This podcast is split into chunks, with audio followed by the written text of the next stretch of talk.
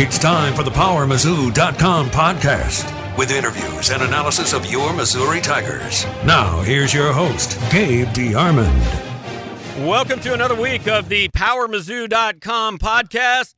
Maybe the last one of the year. Who knows? Next week's the early signing period. We have no idea what to expect out of that, how that's going to go. After that, it's Christmas. I'll be in Houston, so who knows? You might not have to deal with me for a couple weeks. But we want to uh, spend this week talking about the new look of the Southeastern Conference. Missouri still has its head coach, uh, still looking for some assistants and an offensive coordinator and all that. But a lot of the league has new faces, and we're going to kind of tour uh, some of those changes in the SEC this week. We're going to start down in College Station, Texas. Mark Passwaters covers the Aggies for AggieYell.com. Mark, what's going on, man? Uh, just trying to get through this uh, exciting period with a, a new coach, a new offensive coordinator, basically a new everything. We're still looking for a defensive coordinator, so the excitement just never stops. And apparently, neither does Jimbo Fisher. The man is on the move all the time. Yeah. So I, I mean, take us. Uh, I'll be honest. When I first saw Texas A&M's going to target Jimbo Fisher, I mean, I'm going. Well, yeah, teams are going to target Nick Saban and, and Bill Belichick too, but that's probably not going to happen. So how how long was this in the works, and how confident was A and M it was going to get its guy before they even fired Kevin Sumlin? Uh, this has been in the works for a while. From what I was able to, to dig up, uh, they started making feelers after the choke job at UCLA, and that was August the 28th. Right. So uh, by by the first week of September, they there were people out there kind of gauging interest in some major coaches. And it was funny, like, like you said, you know, teams are going to go after Nick Saban and they're going to go after Belichick and all that. They had a list of six guys that they first started trying to talk to back in oh shoot, the middle of se- September. And dude, Saban was on the list, Jimbo awesome. was on the list. I mean, it was just the names were ridiculous. Yeah. And you know, and, and somebody told me point blank, it's like, look, we're either going to get him or they're going to get a pay raise. And they said that no sooner did it happen that James Franklin, who was one of the six on the list, got a pay raise. And I began to think, okay, maybe they're they're serious about this. Mm-hmm. And by probably mm, middle of October, we had a pretty good idea that they were that they were after Jimbo. And certainly the last two weeks, you know, they, there was some some discussion outside that no, they don't know who it is, and this is going to go down to the wire. Now they they had pretty much honed in on Fisher, and I think they knew well before the season ended that one they were going to make a t- change, and two it was going to be Fisher that was replacing someone. All right, so on the surface, I mean, Jimbo left a top five program probably in the country for a top five program, maybe in the SEC. I mean, I, I don't think that's an insult to say that. I think that's the reality of the situation. So why did he leave? Uh, well, there are a couple of reasons. One, facilities, A&M is number one in the country, probably. Uh, and that has been a huge sticking point with him and FSU. They don't have a football only facility, which is kind of amazing considering wow. all the success that they've had. You know, they have to share facilities with other programs. And he has been, he really harped on the, the, the fact that, look, we can't compete with like Clemson or Florida or Miami, you know, programs that either have top notch facilities or are in the process of building them if we don't make the commitment that is necessary. And he was basically told, take a number, wait your turn. Uh, they he really did not get along with the the major I don't know what you call it the the booster club Donors, yeah. president. Yeah, I think they like call it the Tomahawk Club or something or other. Uh, but uh, you know, he didn't get along with them. Didn't get along with the AD because they thought that he complained too much and harped a lot. Uh, his support staff was amazingly small considering you know the quality of the program. Uh, he wanted more money for assistance. And basically, he just kind of got kept on getting pushed off and pushed off and pushed off. And one of the things he said is, "Look, we spent a lot of this money on you the last couple of years. So A and M was sitting there going, "Hey, look, we already got all this. So if you know if this is really important to you, if this is what you need to compete, well then here you go." All right. So what is the expectation level now that A and M has hired Jimbo Fisher? I mean. I've said, and it's not just about A and M. I, I, I think it's you can say it about a lot of schools in the SEC. This league has been Sabanized, where if you're not 11 and one, you know you're looking for a new coach. I mean, you play in the SEC West. If you go nine and three, I think you had a really good year if you're at at Texas A&M, but I'm not sure that Texas A&M people feel that way. So what's the expectation? Well, the expectation is eventually to win a national championship. Yeah, I mean, you look at it, everything that you need is in place. You have a wealthy fan base, you have top-notch facilities, you have a fertile recruiting ground, a recruiting ground that is going to expand now that you're bringing in these guys that have ties across the southeast. Uh, you know, basically there are very few reasons that you can think of off the top outside of past history that A&M should not compete. They have all the things that you could possibly want. You know, if you're looking for all the toys, all the gadgets, they've got it. Uh, they, you know, obviously they got the state of Texas. They have a massive following now. You're on TV every week, so why shouldn't you compete? And they decided that they were going to go out there, break the bank, and try to, you know, solve the problem by throwing money at it. I that all i mean all those reasons obviously make sense and, and my counter is the only reasons maybe you shouldn't compete on a regular basis are auburn alabama lsu all three in your division which have those expectations every year. And i mean to win a national title it, it you know like if you're at tennessee all you've got to do is beat one of those teams every year.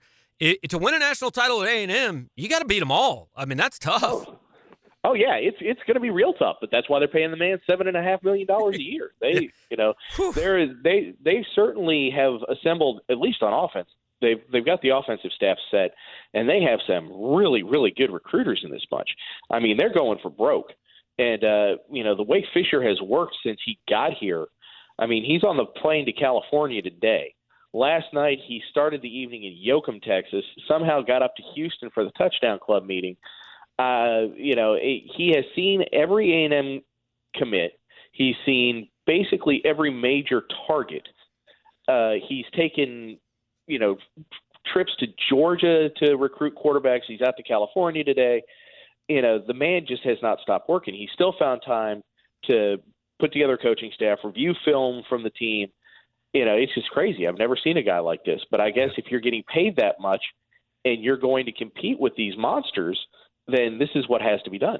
Well, and here's the thing. This is kind of off topic, but that I've always wondered about um, coaches. Like, okay, Jimbo's making seven and a half million dollars a year. Like these coaches, their clothes are all free because all they ever wear is university stuff. They they generally get a free car, a free country club membership. Like, what's he spend seven and a half million dollars a year on in College Station, Texas? Uh, well, he could probably buy the place. Um, but but seriously, um, you know, he does have a son that has some health issues, some serious mm health issues, uh, and I'm sure that that's not cheap. Uh, A and M's insurance, I'm sure, picks up the vast majority of that, but you you never know. Right. Uh, you know, certainly he can basically do whatever he wants, but you know, listening to the guy when he introduced himself on you know last Monday, he's like, "Well, I like to wear boots, I like to chew tobacco, I like to shoot my guns, and I like to throw my, my fishing line." And you know, seems Cheap like habits, a, man yeah, you know, pretty cheap habits. I mean, that unless you're going to make that uh, that fishing line made of platinum, but uh, you know, certainly he's secure for life because this is a, a guaranteed contract, and he's not going anywhere anytime soon. Yeah. But uh, you know, all I got to say is I would like to find out what I could do with seventy five million bucks. Oh, it's it's a good problem to have, no question. Uh, all right, last thing for you. I don't know if you know this or not, but uh, obviously Kevin Sumlin's name came up at, at uh, Arizona State, UCF kind of, I think, looked into him. So what's Kevin Sumlin do now? Uh, I think he probably sits around for a year and counts his money. Uh, you know, he's getting of it, 10 yeah. yeah, he's getting ten point four million dollars to go away. Uh, you know, another thing that I would really like to to find out is, you know, just how upset would I be? How how how you know how hard would it be on my my ego to be fired but get ten point four million dollars in the process. I Yeah. think I could probably balance it out. Uh, you know, I something out there did not sit well with you know other programs. I thought he was going to get ASU. I honestly did. Yeah. Then he was involved with UCF, and that fell apart. He turned down Tennessee. You know, I guess. Well, everybody either- turns down Tennessee. yeah, exactly. Uh, I guess it's he's either looking for a right fit or there's something that people didn't really like. Uh, maybe a year off will do do well for him. I can see him definitely going into TV. He's kind of got that magnetic persona when the the cameras come on. So there's that possibility, but I think he'll be back eventually. Yeah. I mean, he's he's he's I- he may not have been a good enough coach for the SEC West, but he's plenty good enough for a lot of other places. I mean, I could see him. I could see him going back to Purdue when uh, when Jeff Brohm gets another job next year. Yeah, I could see that easily. Yeah. All right, Mark. Well, I appreciate it, man. Have a good one, and we'll uh, catch up with you down the road. All right, take care, Gabe. Mark Passwaters from AggieYell.com. We continue on the SEC coaching carousel, and now we go to Knoxville, Tennessee. Welcome in old friend Blake Toppmeyer, no longer at the Columbia Daily Tribune, but covering Tennessee for the Knoxville News Sentinel. Blake, what's up, man? Oh, not too much. I'm just uh, looking forward to this early signing period, as I'm sure you are. And by Yeah. looking forward, I mean, No, uh, couldn't we have just stuck to one signing day? exactly. You you uh, you wearing checkerboard overalls for this interview? No, I'm not. I, I haven't uh, haven't haven't purchased my my overalls yet. Uh, Christmas is coming up, man. You never know. Uh, all right, so we just talked to uh, one of our guys from A and M about their coaching search, and like, so you couldn't find two more diametrically opposite coaching searches. A and M found their guy, went and got him for a ridiculous amount of money, and then Tennessee found their guy, and then found another guy, and then found another guy, and eventually got a guy. yeah, no kidding. I mean, when you look at Tennessee's coaching search compared to A and M's or compared to Florida's, it's just you know total 180, as you were saying. Um, I mean, it, it's so interesting because I think overall, if if like I were to grade the hire of Jeremy Pruitt, I'd be like um, C plus probably. Um, and honestly, if if I were going to grade the hire of Greg Schiano, and let's take the Penn State stuff out of it, just grading it as a coaching hire, I'd probably be like, ah, maybe C plus. You know, Yeah. I, I, think they kind of score in similar range. I mean, Schiano's got the head coaching experience. Pruitt doesn't. Pruitt, I guess you could say you don't know what he's capable of, so maybe he has higher upside. So yeah, I mean, final grades, I probably would grade him about the same. It's just, you know, it was kind of a mess to to get to that that point. Yeah. Yeah. Now, I mean, so the Cliff Notes version is they had an agreement with Schiano. It was signed. The fans got mad. Then, like seven people turned him down, and they finally finally settled on Pruitt. I mean, just being like on the inside of this thing to some extent. It, how do you even sum up what happened in those three or four weeks? It was kind of a circus, really. Um, you know, I, I think if, if anything, this is going to be like the poster child for search firms um, Yeah. because you know, and, and I kind of have mixed feelings on search firms, I guess. But you know, John Currie, the former athletic director at Tennessee, who was fired amid this search, said he wasn't going to use a search firm. Was going to spearhead this this search with a, a couple close people on the inside and and and find their man. And and that was Greg Schiano and it blew up. And then Currie remained on the search. And and as you kind of alluded to was turned down uh, by one coach after another. And and on the other side I mean you know you just wonder had they used a search firm could this have gone a little bit more more smoothly uh, or was this just doomed from the start whenever they announced someone who wasn't named uh, Jon Gruden or or uh, some some splashy name like that. Uh, you know, I if you at the start of this process, I thought Currie was going to produce someone who was a veteran coach, wasn't a flashy name. Maybe you could argue is a little bit of a retread, um, et cetera, and and it would just be kind of a meh hire. Mm-hmm. And that was my prediction going in, into this. And his initial hire, Greg Was Schiano, exactly I think what was was exactly that. Um, and then we just got after after that blew up, it, it just became a wild roller coaster that ended up with Phillip Fulmer uh, claiming the reins of the AD chair and, and hiring Jeremy Pruitt. Yeah, people always ask me how long is a coaching search fun, and I say seven to ten days. After that, it just pisses you off. So I guess you spent probably two and a half weeks just extremely pissed off. yeah, it was by the time it was over, it was it was really ready for for it to end. And um, and you know the interesting thing was when it ended, Tennessee fans by and large were popping the bubbly over the hire of Jeremy Pruitt, which is totally fine. I mean, hope should spring eternal whenever you hire a, a, a, new coach. Uh, That's just the way it's supposed to be. However, had John Currie announced the hire of Jeremy Pruitt on November 12th when the news leaked of Greg Schiano. Had Jeremy Pruitt been his man, I think the reaction would have been much different mm-hmm. than it was when Pruitt's hire was announced December 1st. Same guy, just as qualified December 1st and, and November 12th. But I think the reaction was strikingly different. One, because I think Tennessee fans had by by December 1st had swallowed the dose of reality that they're not going to hire some big name celebrity. Right. And two, and, and I think this is just as important, Phillip Fulmer was announcing this hire and not John Currie. Yeah. You know, it's it, it's the same guy, but I but I think um, you know same same coach, but I think who was announcing the hire um, makes a lot of difference to, to how fans have, have reacted to it. And I, I know there were a couple stories out there. I mean, according to what you know, was there like truth to this Fulmer trying to sabotage Currie and get the AD job, and that was part of this, or, or was that a little bit of a sensationalist clickbait? You know, that's that's a tough one. I I hesitate. I, I, I have not reported that. Obviously, I've seen those reports. Um, I, I think using the word sabotage is is a pretty strong word, one that I would not be comfortable using to say that Phillip Fulmer sabotaged John Currie's search. Um, I mean, let's be honest, the search was kind of a debacle from the start, and, and Phillip Fulmer wasn't even involved in the in the search at the start. So um, now, do I think Phillip Fulmer was kind of licking his chops and pretty excited to slide into the AD chair whenever things went amuck? Absolutely. Uh, I, I think he was thrilled about uh, sliding his way into that that AD chair and and uh, you know being the prince who who rode in and, and saved the day by producing a, a coach.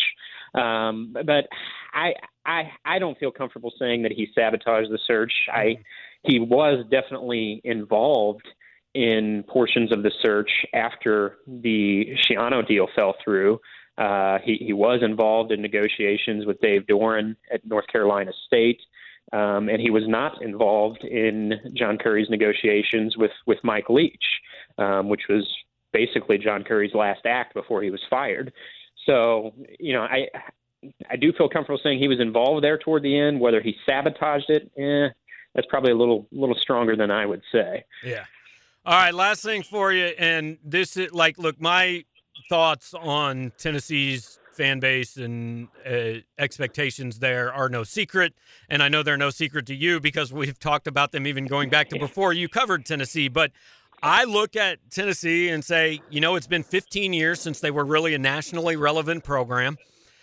If you go nine and three at Tennessee, that means you know, you've probably lost to Georgia, Florida, Alabama, and haven't lost a single game that you shouldn't lose. Uh, I think that's a pretty good year. If Jeremy Pruitt goes nine and three for three or four years, are, are people okay with that in Knoxville, or is this Nebraska East where everybody still thinks it's for some reason still 1997? Well, they certainly weren't satisfied in Knoxville after uh, Butch Jones's back-to-back nine-win years. Now, and obviously, the things got piled on even more this year with the worst season in program history. But yeah, I think this is a, a fan base that that does have the expectations that this is still the '90s. Um, now, I guess the counter argument is a lot of other programs have gone through down times and and rebounded, but I do think Tennessee's expectations probably are a little bit outdated. Uh, I, I think this is a program that should consistently be in bowl games. I think this is a program that should um, take its turn in winning the SEC East, which um, to me, that's probably the biggest uh, thing you can say about Tennessee in the, the last uh, decade plus is that they haven't taken their turn winning the East. Right. I mean, they, they should be taking their turn doing that. I don't, I don't think that's um, you know unrealistic expectations, but the fact that uh, the idea that this this program is is a head coach away from you know the returning to the days of the 90s I, I, think that's really really a tough expectation. I mean, I guess you could make that argument about every program of being an elite coach away, but there's only so many of those coaches out there, and I, I do think that I mean Tennessee to me is a top 20 job. I don't think it's it's in the conversation of being a, a top 10 job, and there's there's nothing I mean, top twenty jobs still pretty good. That's okay. Yeah. Um, but but but it's not top ten. It's not Alabama. Um, it's not Ohio State, and you know it's not Florida. I mean, you can run down the list. It's it's just not on that level, and um, and and so I think your your expectations for an average season have to adjust accordingly. Yep. All right, man. Well, uh, appreciate it. Hope things settle down a little bit there, and uh, maybe you can enjoy Christmas. Absolutely. Sounds good, Gabe. All right, Blake. Have a good one, man. Okay. Thanks. Blake Toppmeyer, Knoxville News Sentinel, covers the Volunteers and an old friend from his days in Columbia. We are going to finish up our tour of the SEC coaching carousel in Fayetteville, Arkansas, with Trey Biddy from hogsports.com. Trey, I think the last time we talked, we were maybe passing on the field in Fayetteville the day after Thanksgiving, and you said, Got to go. The AD's having a press conference. They just fired Bret Bielema. Um, so that was an unceremonious end five minutes after the game. Yeah, it was, and I guess that's just kind of how things go in football. You know, with the the AAC championships game, they had announced Scott Frost going to Nebraska yeah. in the fourth quarter of that game, and of course with this one we found out just, I mean, five minutes after the game was over, less than that really, that that Bret Bielema had been fired, a press release had been put out, and uh, then a two-week coaching search that ended with a guy that I think is a good fit for Arkansas. I think Arkansas is uh, one of the problems under the Bret Bielema regime is they really struggled in getting into Texas. There was only 15 scholarship players over the last five years in the state of Texas, compared wow. that to Oklahoma State, who had 56 in the same time period. And what do you do when you make a coaching change?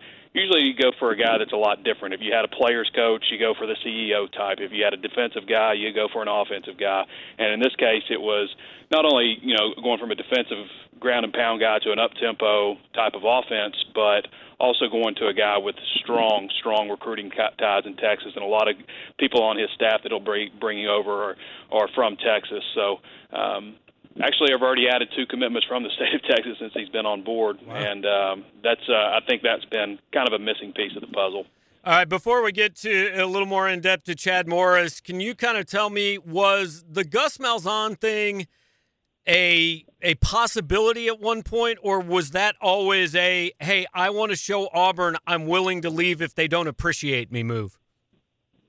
No, I believe it was a it was a, definitely a possibility. Um, I think it's something that he considered. Arkansas was rumored to have offered seven million. From what I had heard, it was six million, but there was like a hundred percent guaranteed versus Auburn offering seven point one, I think, and maybe sixty percent, seventy percent guarantee. I can't remember, but whatever it was, Arkansas was paying less per year, but guaranteed more over the length of the contract.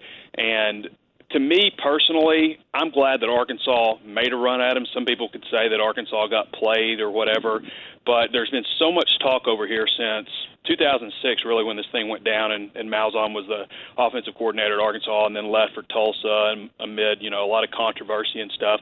And there are a lot of people around here who feel that Malzahn should have been the head coach at this time, should have been the head coach at this time, you know, when there was an opening. And for all the talk that was around the state, he wants to go home he wants to. He's not happy at Auburn. You know, his family wants to leave Auburn. Uh, he's tired of coaching for his game every week. The first time he loses two, he'll be out of there. He, he doesn't like that. You know, all this stuff. Well, none of that's true. Gus Malzahn doesn't want to come back home to Arkansas. He wants to be at Auburn, and now we can put that behind us. And nobody has to talk about that on talk radio all the time, like we've done for the past decade. Nobody has to talk about that on the message boards. Arkansas made their run about uh, at him he didn't want to come over. So to me, Arkansas is able to move on now. They get the same offense basically. Uh, Chad Morris is a, a Gus Malzahn disciple, and um, yeah, and Auburn's stuck paying the bill, I guess. Yeah, what was the reaction to the Morris hire? Because I'm with you. I mean, as soon as it was pretty obvious Bielema was going to get fired, I, I kind of said, "Hey, assuming the Malzahn thing doesn't happen, Norvell and Chad Morris would both make a lot of sense, and I think be pretty good hires." Was the fan base happy with it? They were. I don't know that eventually, when when you know things first came out, I don't think it that they were just, you know, as him being a possibility. I don't think everybody was just jumping on board, and there's a few reasons for that. Now, our sources had Morris in the mix from the get go. Norvell, Morris, and Gus Malzahn were the three guys at the very beginning that we reported on from very good sources. Um, we do also believe strongly that Mike Leach was under consideration there at the end, and I don't know that a lot of people know that, but uh, we do believe pretty firmly that he was in consideration and, and in talks. But with Morris, when you look at it on the surface, you're going to look at okay, his recruiting classes are ranked in the 60s, 70s, 80s. Um, you look at his record, and they're seven and five. Okay, not impressive, but you have to understand what SMU is. SMU may be the worst job football coaching job right. in the state of Texas. Uh, the academic standards are ridiculously high. They're Ivy League in a lot of ways. There's been players that have gotten admitted into Ivy League schools that could not get admitted to SMU. Wow. Um, you know, there's a lot of, the, you know, even Rice has high academic standards, but they just use general entrance requirements. Baylor, same deal. Uh, SMU does not do that. I mean, can you imagine going on your official visit and you and your borderline academics, and you got to meet before a committee? I mean, that sounds like a, a ball of fun. so, um, if you talk to anybody at Clemson, coach, media, fans, adored, adored Chad Morris, and largely a lot of them responsible. A lot of them him credit. A lot of people credit him, excuse me, for saving Dabo's job when he went over there. I mean, Clemson was in trouble. They couldn't beat South Carolina. The offense had gone downhill, and Morris came over there.